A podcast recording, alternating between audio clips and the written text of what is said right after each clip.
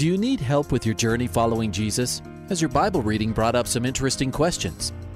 Um, I, I, I need a prayer request. Is I've heard um, pastors talk about you can't get to heaven just with good deeds. I was just wondering what you guys think. Is, the, is there a correlation between the seventh trumpet and Revelations as the last trumpet, or is he talking about some other trumpet? Finally, a place to get answers. We're ready to take your prayer request and answer your Bible questions. Call in at 303 690 3000.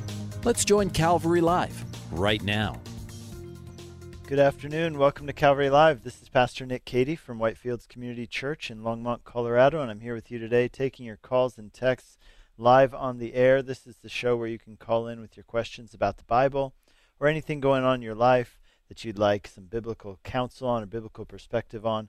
Love to speak with you. I'd love to pray for you. So give me a call. The number is 303 690 3000. That's 303 690 3000. You can also text us at 720 336 0897. Once again, the text line 720 336 0897. The vision behind this show is to, to give you an opportunity every weekday to call in and connect with uh, pastors and leaders who are able to answer your questions and pray for your prayer requests. We've got a whole group of people who tune in every day. I just got the list here of people who are tuning in all over the United States, uh, all, over the internet, as well as, of course, all those who tune in over the air at different stations and different places um, in the United States. And so we have a lot of people here. If you have a prayer request, we can all be in agreement with you for that thing, lift it up to the Lord together. So that would be a great way to use this time if you have a prayer request.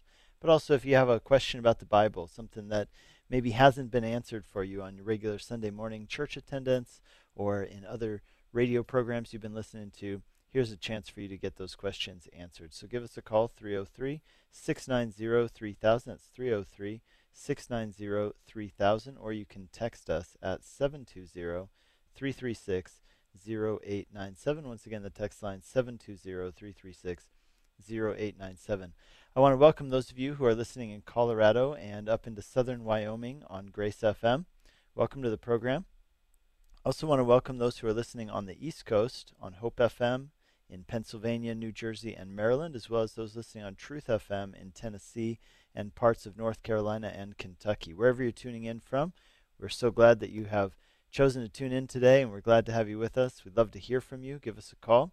But we also want to remind you that those of you listening on the East Coast and the area around Tennessee, you're hearing this program on a one week delay. So we want you to just keep that in mind. But we would still love for you to call in, and then you'll be able to listen to yourself. You know, you'll, you'll have the opportunity to tune in a week later and hear yourself on the radio.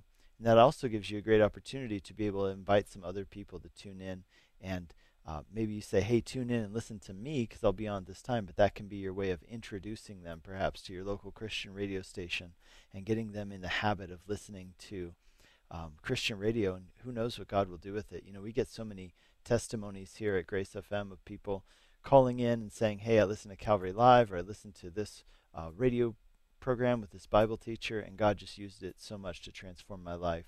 And so we know that God uses uh, Christian radio in a powerful way, and we'd love it if you would help other people find out about it. So even if you're not uh, in that situation where you're calling in and then telling someone to tune in later, but even if you're just listening to the program on a, on a regular basis, we'd love it if you'd get the word out about Grace FM and about Calvary Live uh, through social media, by word of mouth. That would be great, just to get more and more people hearing the word of God. You know, we believe that that faith comes by hearing, and hearing by the word of God, as Romans 10 tells us. And so we just want to get the scriptures uh, into people's ears and over the airwaves. So definitely help us spread the word.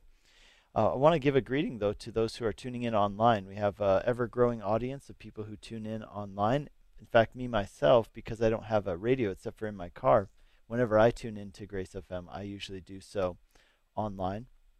And so if you don't yet have our mobile app, we really encourage you to get that. So you can get that for free for your phone and for your tablet. It's a totally free app. Just go into the Google Play Store or the iTunes uh, Store, the Apple uh, App Store, and you can just type in Grace FM as one word, and those apps will come right up for you. They're totally free. Put them on your device, and you can listen uh, anywhere in the country, and then, of course, anywhere in the world. And speaking of that, I just got the list in front of me, a, a map here with a bunch of points on it with people listening from all kinds of places all over the United States as well as abroad as well. We have one listener from Ukraine, and of course, we've got listeners up and down the East Coast, all over Texas, and into the Midwest, up and down the Rocky Mountain Range. And it looks like a lot of listeners over on the West Coast, Washington State, and California. So, wherever you're tuning in from today, welcome. We're so glad you're with us. Just a few words about myself as we're waiting for those calls to come in. Let me give you the numbers to call as well. The number to call is 303 690 3000. That's 303 690 3000. Or you can text us at 720 336 0897. So call in with your questions about the Bible. Maybe there's some passages you've been reading that are kind of obscure, they don't make sense to you. You're hoping to get a little insight on that. I'd love to help you with that. And if there's a prayer request you have, I'd love to pray for you here on the air. So you can do that. And I, I just uh, was told that, you know, people uh, are tuning in right now, people online. Uh, many of our listeners are tuning in in so many different ways. We have people on iPhones, Androids, tablets, uh, Alexa devices. So if you have an Alexa device, you can tell it to tune in to Grace FM. Desktop computers. Looks like we have people tuning in over iHeartRadio and TuneIn, Radio Garden as well. So there's so many uh, different ways that you can do that, and we hope that you'll take advantage of those and that you can connect with us as you go, and so you can keep getting God's word into your ears so that it can get down into your hearts. Well, just a few words about myself uh, before we go to our callers. My name is Nick Cady. I'm the pastor of Whitefields Community Church, which is located in Longmont, Colorado.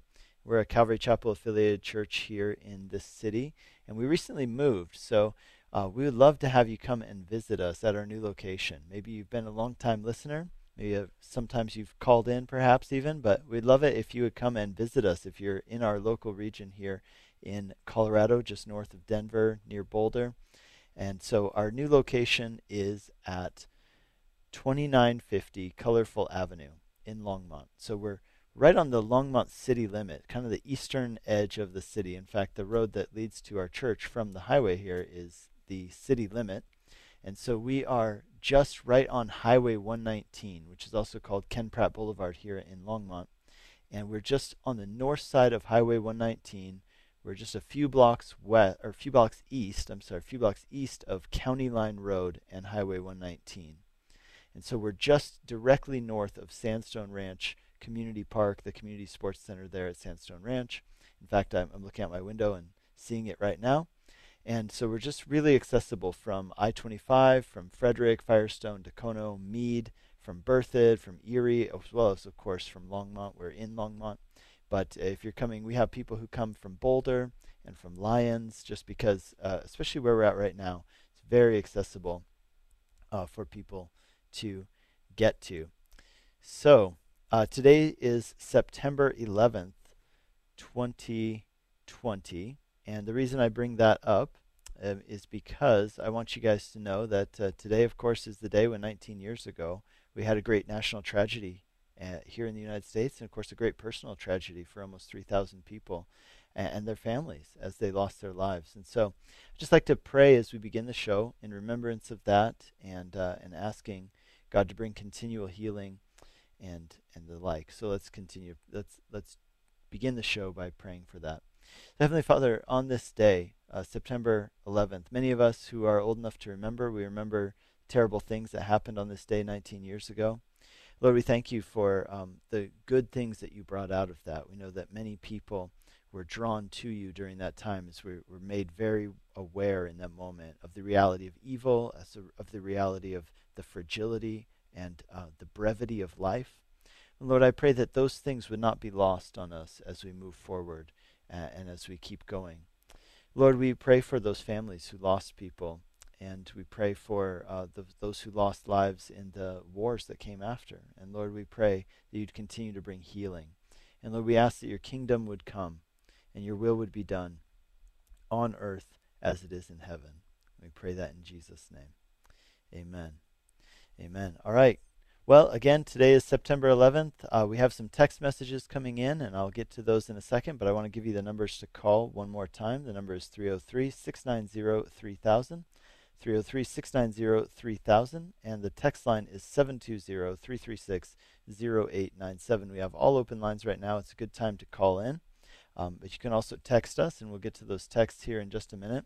Now, just before we prayed for September 11th, I was telling you about our church. Our church recently moved, but I want you to know our church is open here in Longmont for in person services.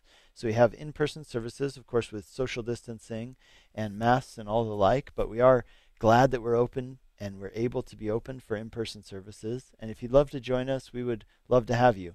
Our services are at 9 and 11 a.m. on Sunday morning, and those services are also live streamed. So if you're looking for a place to worship online, for a live stream church, you could join us as well on our website, whitefieldschurch.com. That's whitefieldschurch.com, or join us in person. So in person and online, 9 and 11 a.m. Our address, one more time, is 2950 Colorful Avenue in the city of Longmont, Colorado.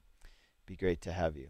Right now, we're currently studying through the books of 1st and 2nd Kings uh, in our study, which is called Desiring the Kingdom. And you know, if you would have told me that uh, 1st and 2nd Kings would turn out to be really relevant to the kinds of things we're going through right now as a society and as a world, right? Going through coronavirus crisis and all of these things, I probably wouldn't have believed you. You know, we had been planning this series for a long time. We actually we actually pushed it out a few times, delayed it several times because we did series which were a little bit more relevant and specific to what we were going through at the beginning of the pandemic. But then we realized this pandemic and the quarantine wasn't going away anytime soon, and so we decided, you know what? Uh, let's just get into studying consecutively through the Word, and let's let God speak to us through His Word. And to much to our surprise and much to our delight, we found that God has been so faithful to speak through First and Second Kings in a really powerful way uh, these past several weeks. And so we just began Second Kings a few Sundays ago. We're now this Sunday we're going to be in chapter four of Second Kings. We'd love to have you join us for that. It's a great story. It's this amazing picture of this widow who has these sons and she's in debt. And so the creditors are coming. They're going to take her sons and make them their slaves as a way of paying off her debt. But then Elisha comes, and directed by the Lord, of course, he says, Okay, bring me all of, you know, all the clay jars you can get. And as she does, they fill up with oil. And then she has so much oil that she's able to sell it to pay off her debt for her sons, but she's also able to live off of that money that comes in. And so it's just this huge blessing, but it's also an incredible picture of redemption because, I mean, that is what uh, redemption is. You know, the word redemption comes from the slave trading world in which people would, um, you know, you could purchase a person from slavery and then set them free. You were essentially buying their freedom. So if you had enough money and you wanted to, you could purchase a slave's freedom. And by using that word redemption, that is exactly what the Bible is telling us that Jesus has done for us that we were slaves, we were in bondage to sin, to the flesh, and to death. And Jesus came, and at the price of his own life, he purchased us out of that slavery so that we could be free and so that we could have new life in him. That's what it means. And then of course Paul says in 1 Corinthians chapter 6, don't you know that you are not your own? You have been bought with a price. Therefore glorify God in your bodies. Also, that picture of earthen vessels, right? Paul says in 2 Corinthians chapter 4 that we have the glory of God in earthen vessels. Our bodies are like jars of clay that contain this precious burning light. And oftentimes, the way that that light is revealed is through our cracks, through our brokenness. God's glory is revealed all the more. But this picture of oil being poured into clay jars is a picture of the Holy Spirit being put into us. And it's just a beautiful picture. So we're going to explore that more this coming Sunday. Uh, this past Sunday, we had a great study. We were looking at Elijah the prophet, him being taken up into heaven, and Elisha, his protege, taking over for him. And Elisha there asks this incredible question where he says, Where is the God of Elijah today? And he's asking, God, you were you were active, you were present for Elijah in so many great ways will you also work in our generation today in the same way? And I think that's a question that all of us ask when we read the Bible. We say, Where is the God of Moses? You know, where's the God of the apostles? Is God still working? Is God still active in the same ways that he was back then, is he still today? And the answer is yes, but I love Elisha's desire that God would work in the ways that he did in the past, that he would work in those same ways today. And I want to have that desire myself in this generation. I'm guessing that many of you do too. And so that was a great study. If you want to catch up on any of our studies, you can do that on our website, whitefieldschurch.com. You go to the sermons page there. You can watch the videos of the sermons, you can download them. It's all free to use, so go ahead and check that out at whitefieldschurch.com for that archive.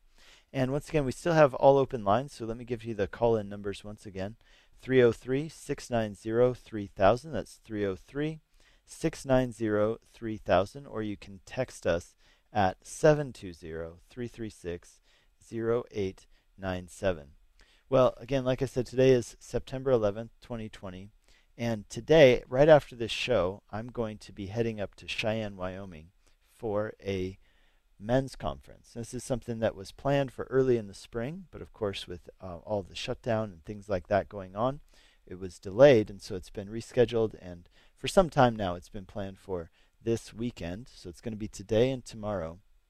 And as far as I know, there's still room for people to join. So if you're interested, maybe you're listening and you're up in Cheyenne or near Cheyenne, like Fort Collins area, or you're in Laramie, uh, you can check it out. Just go to cheyenne.church. That's the website, cheyenne.church, and you'll see the info on this men's conference, as well as how to sign up and where it's located and everything else like that. But I'd love it if you'd be praying for us up in Cheyenne, doing the Calvary Chapel Men's Conference up there uh, starting tonight and then going through tomorrow at about 2 p.m.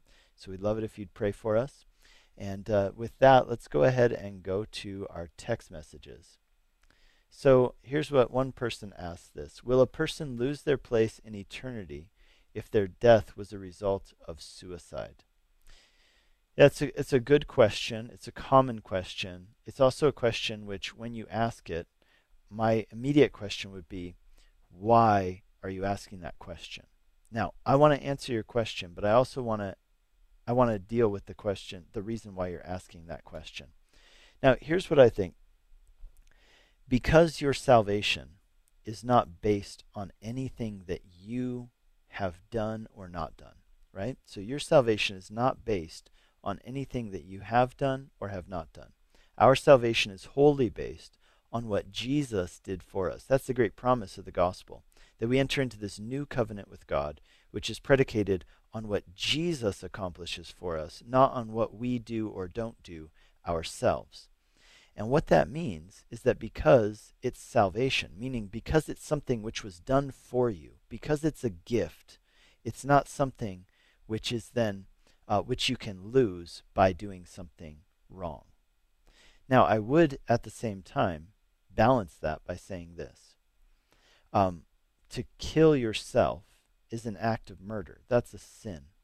Uh, it's a sin which God says that He takes personally, right? Because He's the author of life. He's the only one who has the right to take away life. Furthermore, there's a lot more destruction that takes place when someone dies, uh, more than just them, their body physically dying, right? There's the, all of the emotional things that go on in the wake of that. And so, will you lose your place in eternity if your death was a result of suicide? I don't believe so. Um, you know, there was a teaching throughout, uh, you know, kind of posterity from the Catholic Church that uh, if a person killed themselves, they would lose their salvation. Now, there was actually a historical reason why that came about. There was a time in the early church, so this would be around the 200s and 300s AD, when there was uh, a lot of persecution going on in the church, and people felt that it would actually be um, be an honor for them. It would show that they had a lot of faith, right? If they would actually kill themselves, and so they had a problem with people in the church killing themselves because they were basically trying to say, "Hey, you want to see how much I love Jesus and want to be with Jesus? You you want to see how much I um, truly believe that when I die I will go to heaven, well, watch this. And then they would kill themselves. And it was meant to be like a way of almost like of, of showing off, right? Like it was almost braggadocious to say, well, I'm so into Jesus that I'm going to kill myself so I can go be with him. And the, in response to that, one of the responses was the church of the church was to point to these verses in 1 Corinthians that say that your body is the temple of the Holy Spirit, and if you destroy God's temple, he will destroy you. And so we have to understand the situation in which it arose.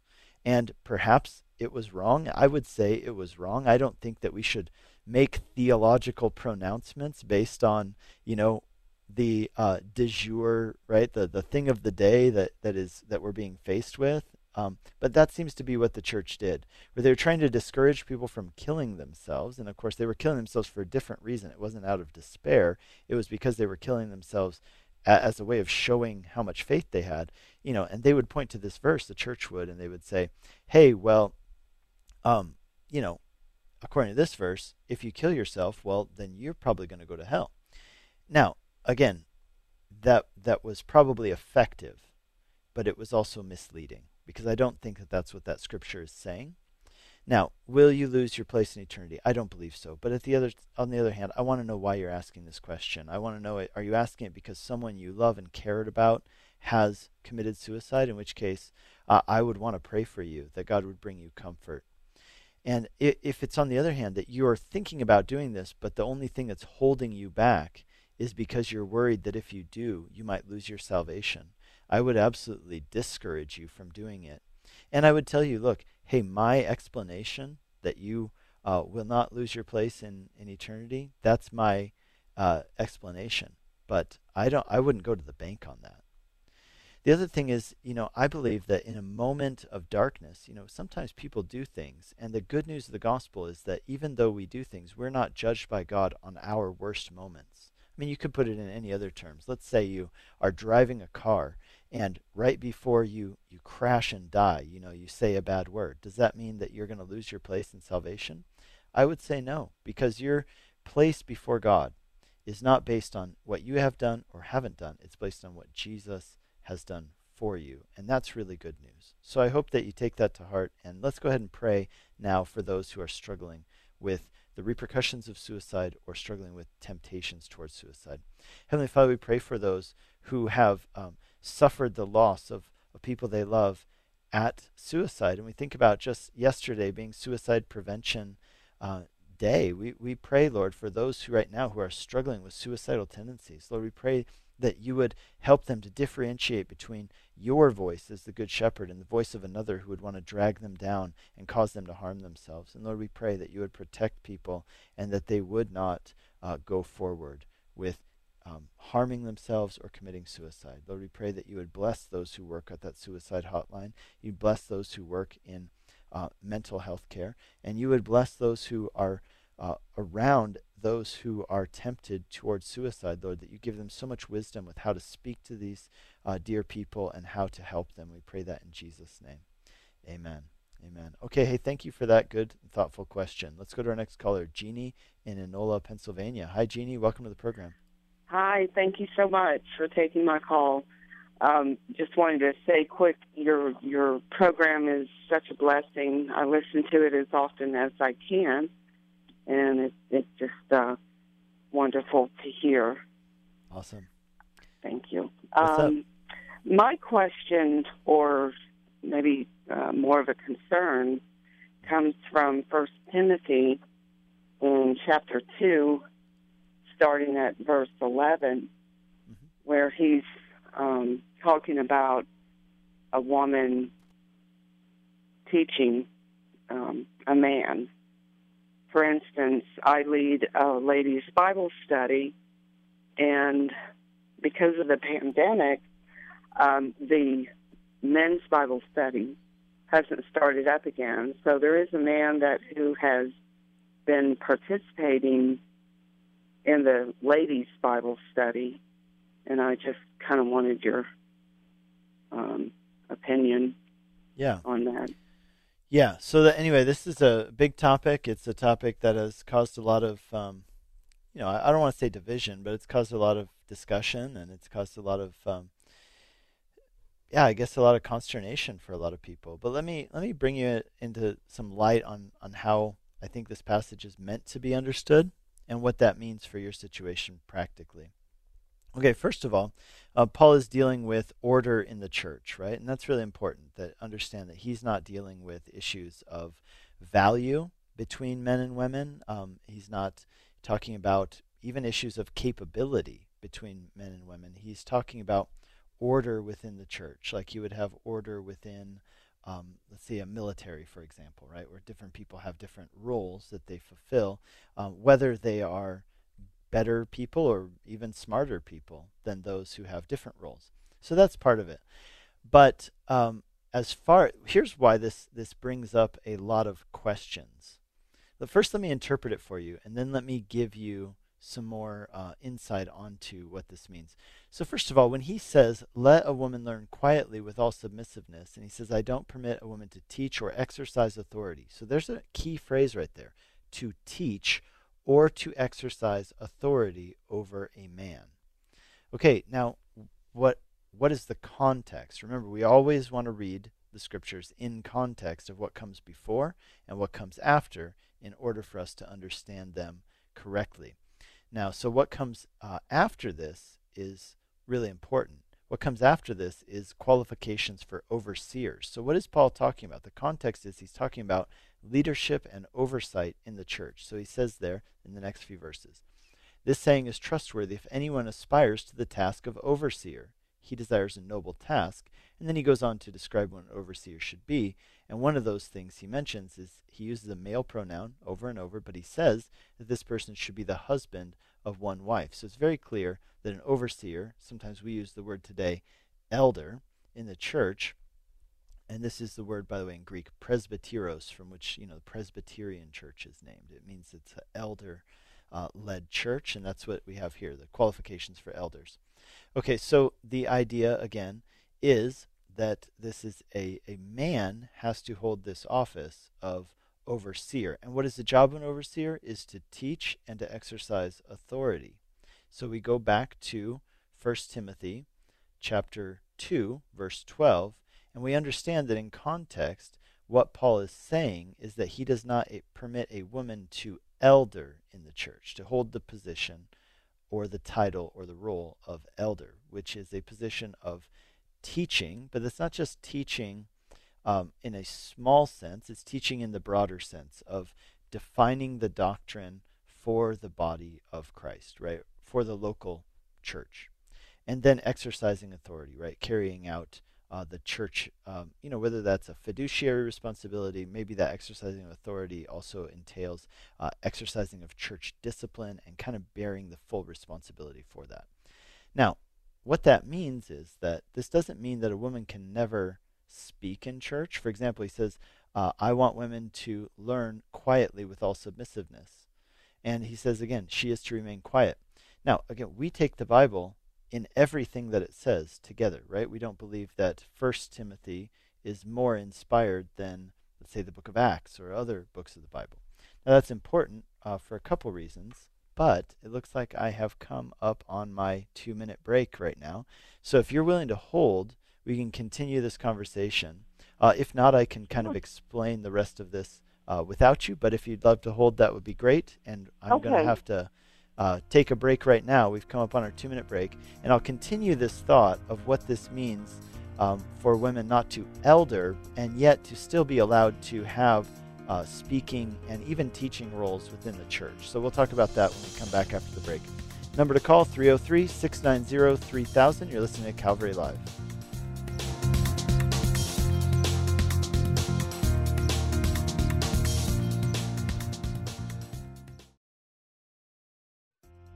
Welcome back to Calvary Live. Give us a call at 303 690 3000 or text us at 720 336 0897.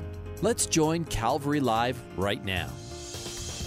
Welcome back to Calvary Live. This is Pastor Nick Cady from Whitefields Community Church in Longmont, Colorado. I'm here with you today taking your calls and texts live on the air with your questions about the Bible and your prayer requests. I'd love to hear from you, hopefully, answer some of your questions and pray for you.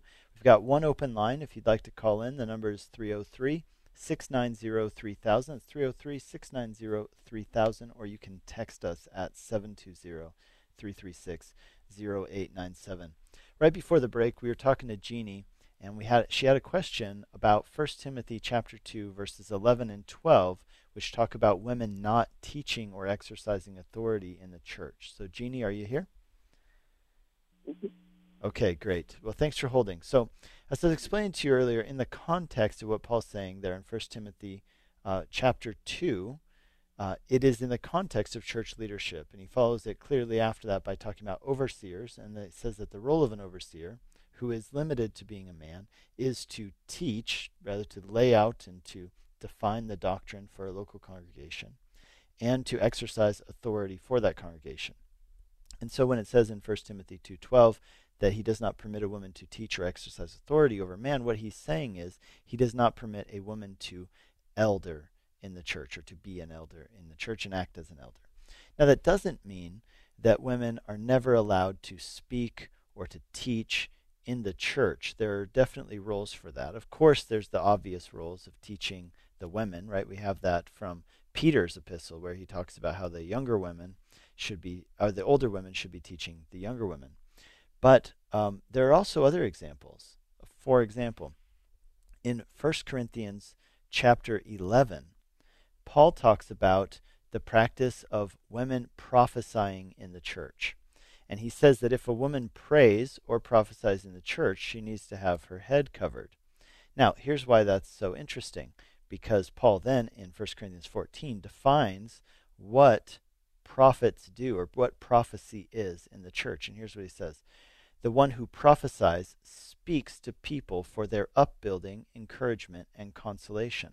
So, in other words, what Paul's saying in Romans, or I'm sorry, in 1 Corinthians 11, is that women are allowed to speak not just to other women, but to the entire church, and they're able to give prophecies. And what are prophecies? They are speaking to people for their upbuilding, encouragement, and consolation. So, what this means is that even in the early church, even Paul the Apostle is not forbidding women from speaking in church. He's not forbidding women from even speaking things of God in church, a message from the Lord that brings upbuilding, encouragement, and consolation. So, um, what is he talking about in First Timothy? In that case, we have to understand that it's talking about holding a role and a position of being an elder. So does that answer your question? Uh, in regard to your specific situation, it does. It it yeah. um it does. It makes me feel better actually because um, the man that has sat in with the ladies group, uh, you know, I didn't want to ask him to leave. You know, and um, so yes, I do. I you you cleared it up for me. Yeah, I mean, I think it'd be ideal if he was hanging out with the with the bros, but uh, mm-hmm. it sounds like there's no group for that right now. I don't think that anybody's going to get in trouble uh, before the Lord by him sitting in there, and I hope that he'll be blessed.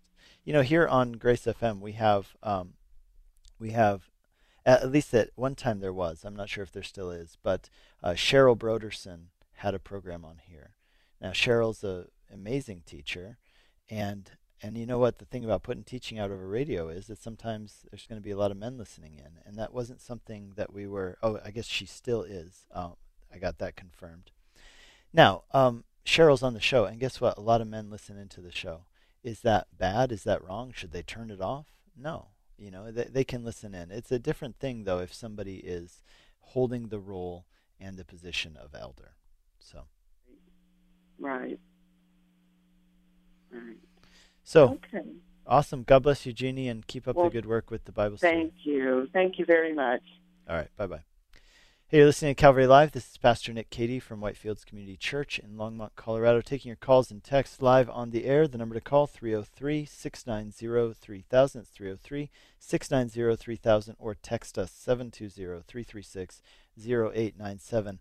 Have one correction for you. I said it was from one of Peter's epistles, but it's actually from Titus chapter 2 verses 3 through 5, where it says that the older women, uh, older women in the church are to teach the younger women about uh, being, being godly women. So just a correction there. Let's go to our next caller, Ron in Denver, Colorado.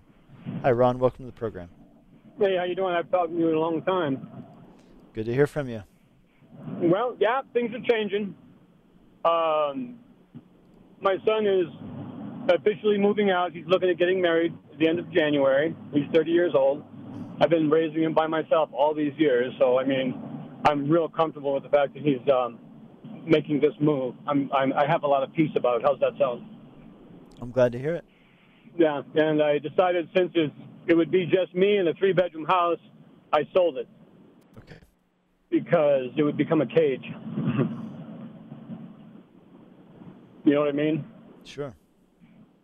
So, um, but I'm my prayer request is for him.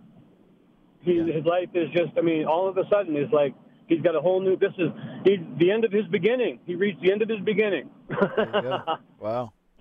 you know, and now I've reached the beginning of my end. So, um, that's that's it. That's the prayer request. Cool. Well, let's pray for him and for you. Heavenly Father, we lift up Ron to you and we pray for his son. Lord, just after all these years of being together, I just think how many blessings, Lord, they've experienced being together. And Lord, thank you for the time that they had together. And we just think as this time is coming to an end, Lord, we pray for Ron that you'd be with him in this next stage of life. Lord, maybe there are some doors that you want to open to him that haven't been opened in the past because of his stage of life. Lord, as he steps into this new stage, I pray that there would be an openness in his heart and there would be, Lord, open doors that you place before him for him to step into areas of ministry, areas of serving you. Lord, we pray for his son that as he begins this new life with his wife, Lord, that you would bless their marriage, that it be founded upon the rock of Jesus Christ, that when the wind and the waves and all the storms beat against it, Lord, that it would not be moved because it's built upon that firm foundation of Jesus. And Lord, we pray for them as they, they start their next stage of life, that you be with them, guide them, lead them, provide for them. And again, we pray for Ron that you'd help him and give him guidance on this next stage for him. We pray that in Jesus' name. Amen. Amen. Thank you very much. You bet. boy has been my you. life. So was my only question is now what? Yeah, that's a good question to be asking God, you know, and it's a good place to be. Well, uh, I don't. Um, uh, my, he told me. He told me before he was packing. He said I successfully pushed everywhere, everybody away for the past 20 years. He says, and now I'm leaving. You have to make changes. Okay. Okay. So All right. that's that. Yeah. Well, God bless you, Ron. Thanks for calling in. Hey, you guys have a great day. Thank you. All right. Bye bye. Hey, you're listening to Calvary Live. This is Pastor Nick Cady from Whitefields Community Church in Longmont, Colorado, taking your calls and texts here live on the air. We have three open lines right now. The number to call is 303 690 3000. It's 303 690 3000. Or you can text us at 720 336 0897. While I have you here and we're waiting for calls to come in, let me take the opportunity to invite you personally to join us at the church that I pastor here in Longmont. If you're within driving distance, uh, we actually uh, moved out uh, from the city center to the eastern corner of town. And what that does is it still allows us to be in Longmont, but it gives us much more accessibility from for people who are driving in from the surrounding towns. So whether that's from um, Frederick, Firestone, Dacono, Mead, Berthoud, Erie, Lafayette, as well as Niwot and Boulder and Lyons. These are all very accessible from our new location. Check us out online, and I'll give you the address if you want to punch it in your uh, GPS or your phone and see where we're at. The address is 2950 Colorful Avenue, 2950 Colorful Avenue.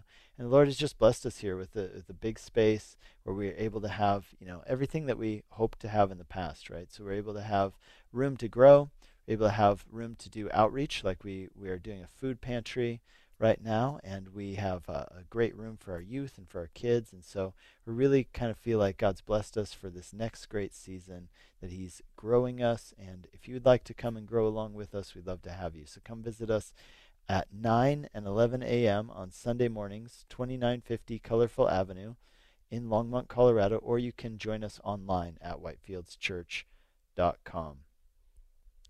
So we have a text message that came in. Let me give you those numbers to call once again before we go to the text message. The number to call is 303 690 3000. It's 303 690 3000, or you can text us at 720 336 0897.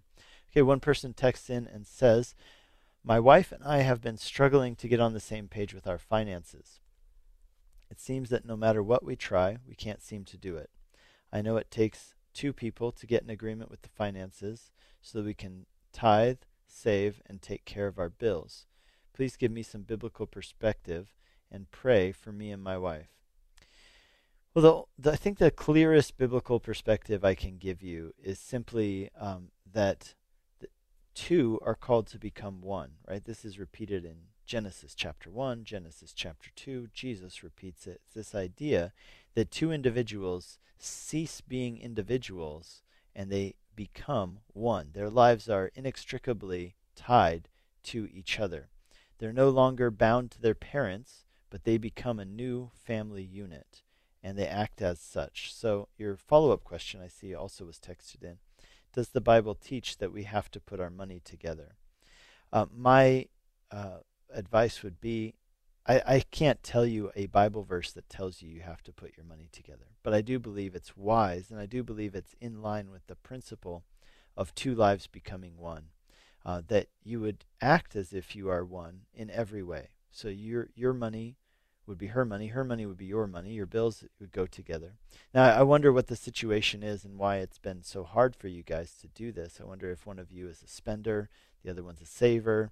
I wonder if it's because you have separate checking accounts and or maybe separate debts that you're worried about. I know people who have done that. In fact, people who've been married for over 10 years and have uh, persisted in that situation. Personally, I don't think it's wise and I don't think it's good. I'll tell you one reason why I don't think it's wise is because when that time comes, it is much easier if a person wants to, or let's say you fall on hard times in your relationship, it's much easier to just cut it and separate because you're actually living as separate people on paper.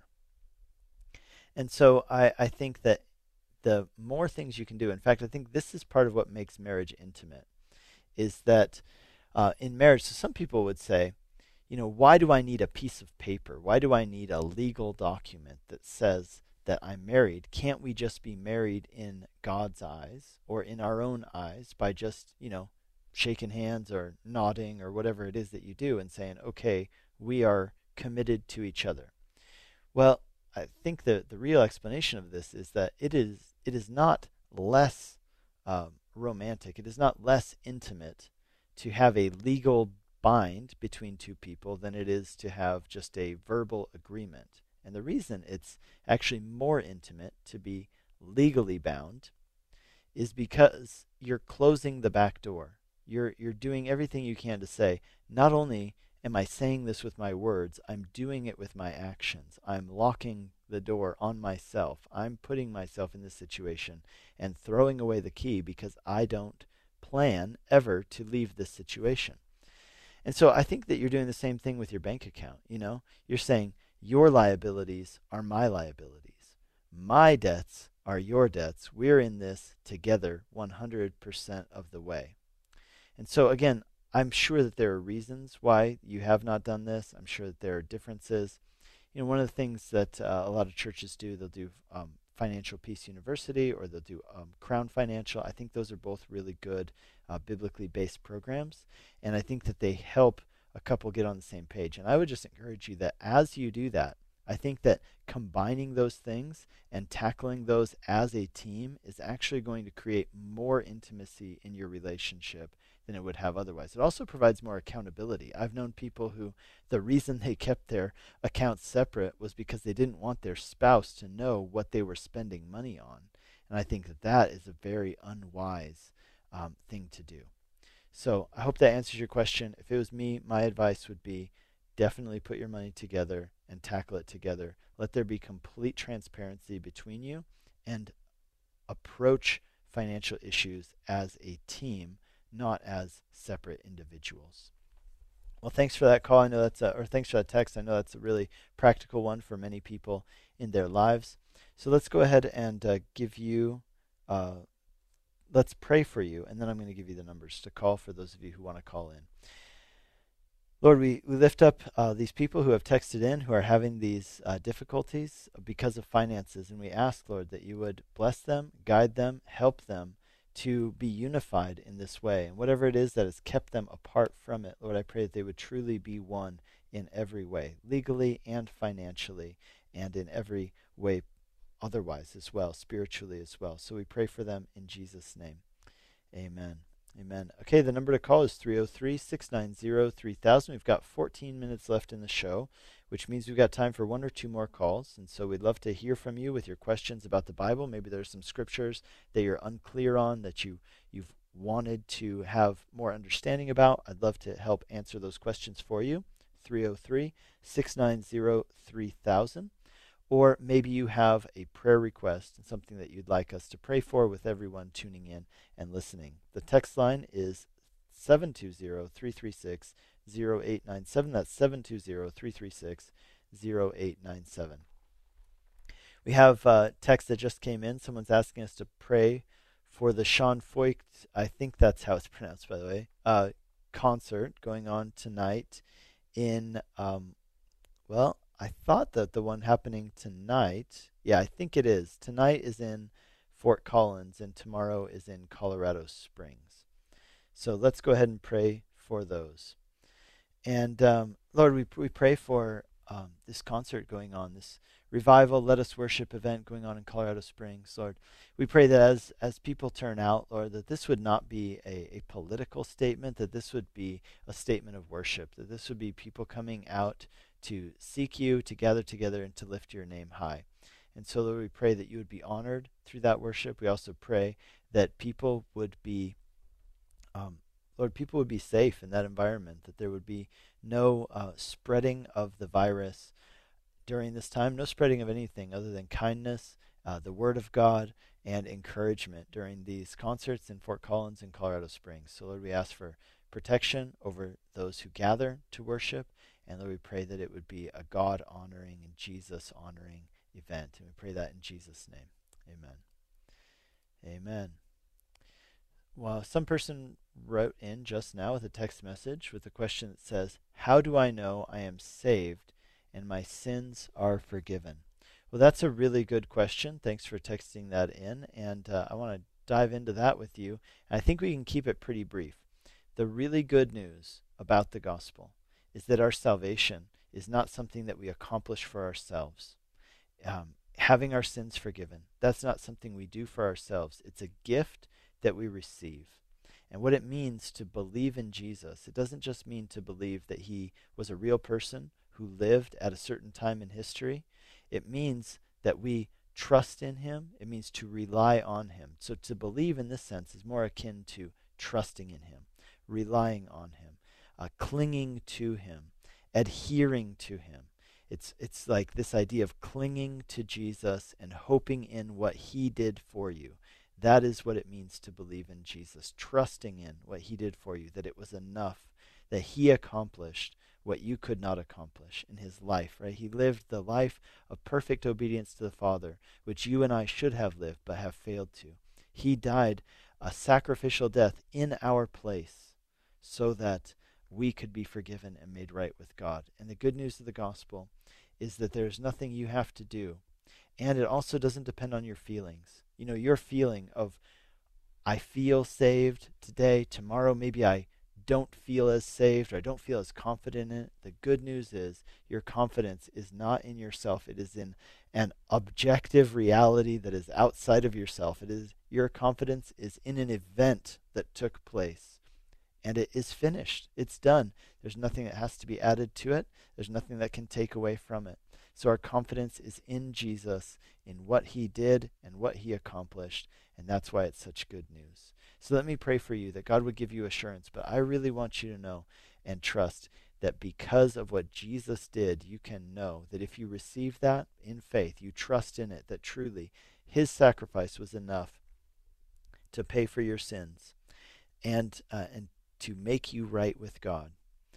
Trusting in that and clinging to that, that is how you can know that you are saved. And here's the other thing I'll tell you real quick. The fact that you even care tells me that you're in a good spot in a good spot. If you're a person who was so calloused and said, "You know what? I don't care. I don't care about, you know, being saved. I don't care about being forgiven. I don't care what God thinks." Then I would say that your soul is in true peril but the fact that you care shows me that the Holy Spirit, uh, you are responding to the Holy Spirit's conviction in your life, and there's a lot of hope for you. So I encourage you, cling to Jesus, trust in Him, and you can be sure that your sins are forgiven and you are saved. Lord, I pray for this dear person who texted in. I pray that by your Spirit you would give them confidence and, Lord, really a, a sense of the fact that you have forgiven them and saved them. And Lord, that it I would pray though that you would give them a faith that doesn't depend on them having that sense of confidence and conviction in the in that truth, but that trusts in it when even they don't feel it. And so we pray for that to take place in this person's life in Jesus' name. Amen. Let's go to our next caller, George in Aurora, Colorado. Hi, George. Welcome to the program. Hey, Pastor Nick. How are you doing? Doing great. What's up, George? Good. Not much, man. So, hey, uh, by the way, I just wanted to say uh, we love the new church, and it's been great, and it's been a great experience for us so far. So, I'm glad thanks to hear that. Leading that and getting us into that. That's been really cool. George, you threw me off because I saw you're from Aurora, but I hear your voice. I know that you're actually George from Longmont. Yeah, well, I'm driving from work right now, and so Got it. Okay, what's up? What can I pray for you for? Uh, yeah, so uh, you know, so you know, recently my life has changed quite a bit, and I'm going through a lot of stuff. Um, I've taken a lot of actions to become like a certified life coach and um, that sort of thing. And uh, also too is like my question would be is I have a lot of like like irons in the fire, like with trying to do ministry and trying to do like maybe change careers and that sort of thing. And so, but a lot of my problems in the past have become from me being selfish and like me wanting to do my things my way. So my question is, how do I become more godly in my decisions, and how do I move past like being selfish desires and trying to live and serve a, a Christian life and being more in tune with other people and serving other people? Yeah, so uh, you know, one of the fruits of the spirit, you know, this is what uh, talks about. Like, uh, actually, I'll just go to Colossians chapter three. It talks about, um, you know, submitting to one another in love. It talks about that in Ephesians chapter five as well. This idea of submitting to one another in love and being in the body. I think that being in fellowship is really important, and inviting people into that situation where you say, "Hey, I want you to, you know, listen to this, and you tell me." and, and you're just like submitting yourself to them. You're surrendering. And that i think the surrender is not only is it healthy for us? I'd say it's the essence of what it means to be a christian. It's the essence of what it means to worship god is to have this surrendered heart. So this idea of surrender is where you say god i want to be a penny in your pocket that you can spend wherever and however it pleases you best. You know? So i let go of my need or desire to to do things in this way or do things that way god i just want you to show me what you want me to do for you. And, and one of the things I think about is there's a big difference if you look in the Bible in the book of First Samuel between David and Saul. And the thing about David was, and, and actually into Second Samuel, see with Saul, he was called to be king. At first he didn't want to be king, but then he, he kind of liked it. And what happened is that when God took that away from him, Saul couldn't handle it. He had built so much of his identity into doing things and being king and having this position that when God took it away, he had no identity left. He didn't know who he was. But with David is a really interesting situation where David is like his identity was I'm a servant of God and I can serve God in any capacity that God wants me to. I can serve him as a shepherd. I can serve him as the guy who brings lunch to my brothers who are fighting the battle. I can serve him as a warrior. I can serve him as a musician. I can serve him as king. And what's so interesting is that there came a time in David's life where his son Absalom tried to steal the throne from him. And David's response is very different than Saul's response was when the, when God wanted to take the throne away from Saul. When God wanted to take the throne away from Saul, Saul fought tooth and nail because he couldn't let it go. But when when um, Absalom wanted to take the throne from David, David's response was, God, I'm okay with that. Do you want me to serve you as king or do you want me to serve you in a different way? It's just a heart of total surrender to the Lord. And this idea of being surrendered and being submitted, you know, to the to the leaders that God puts in our lives, and uh, so that just circles me around back to Colossians chapter uh, chapter three and Ephesians chapter five that talk about submitting to one another in the Lord. I would just say have that surrendered heart to the Lord first of all, and then I would encourage you have that with your relationships with other people. Bring them into that conversation and say, hey, you know, I've tried to force my way in the past, and I want you to to just be honest with me and tell me when I'm when I'm doing that now, so that I can not do that because I want to grow in surrender to the Lord. But to answer your question also, how do we grow in surrendering to the Lord? I think it comes in knowing the Lord's goodness, right? And knowing that He's one who is worthy and faithful, so that when we do surrender to Him, we can know that we're in good hands. All right, cool. And uh, also too is like as long as I've come along uh, with other like the ministry, the homeless ministry, I've learned I learned some really cool things and got to see some cool things and was a part of um, like a team at one point and leading a team and I really liked that aspect of it. But it's mm-hmm. all for naught. It wasn't.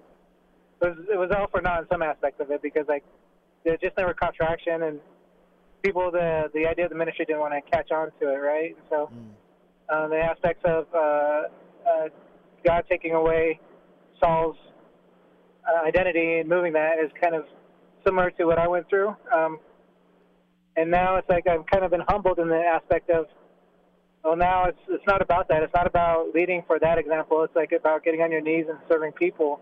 Yeah. Um, yeah, and uh, that's what I hear you saying as well. And serving right. God mostly. Yeah. Um, um, but for me, like the problem is, is like what gets in my way is, um, you know, some of my history, some of my past experiences. Those kind of like shuttle around sometimes, like spiritual warfare stuff. Still, kind of comes around. I got to be dependent on myself and stuff like that. And uh, I've actually depended on a lot of other people. Um, and I want to be that guy that kind of depend that, that's dependable to people. That yeah. kind of follows through. Um, what are some like I don't know. Does that make sense? Sure. Yeah. No. Let me let me pray for you. We're coming up on the end of the show as well, so I have to um, cut it short a little bit. But I want to pray for you that God would help you to be that, because I I don't think that that's contrary to to surrendering to the Lord and being accountable. At the same time, we want to be that for other people. We want to provide that, and we want to be strong in the strength of the Lord and the power of His might. So let me pray for you. Lord, I pray for George and I thank you for the things you're doing in his life. I thank you, Lord, that even through brokenness, Lord, you're binding him up. Lord, you're building him up. And I pray that you would continue to do that. I pray that you would build him up to be a pillar in your strength, somebody that others can lean on and depend on. And Lord, show him what are the ways that he can serve you uh, in this new stage that he's in. We pray that in Jesus' name. Amen. All right. God bless you, George. Thanks for calling in. Good to hear your voice. Hey, you've been listening to Calvary Live. This is Pastor Nick Cady from Whitefields Community Church. Join us in person and online this Sunday at Whitefields Church in Longmont. Check out whitefieldschurch.com for all the information. I'll be with you again next week. God bless you and have a great evening. You've been listening to Calvary Live. Tune in next time for prayer and God's Word.